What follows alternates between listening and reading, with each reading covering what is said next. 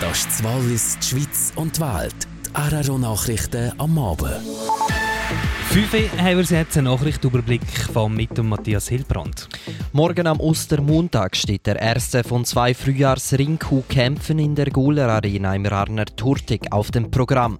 Mehr als 150 Tiere sind angemeldet. Gekämpft wird in den Kategorien Rinder A und B sowie in den Kategorien Erst- und Zweitmelken.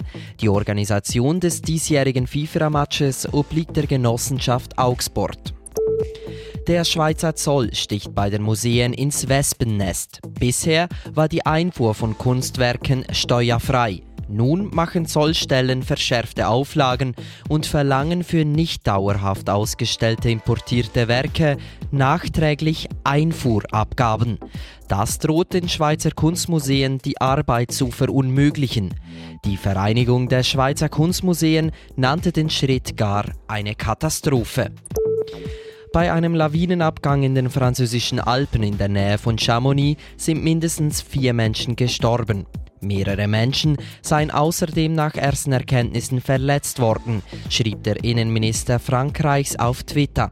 Die Rettungsarbeiten seien noch im Gange. Die Lawine ging gegen Mittag am Armaset-Gletscher nieder.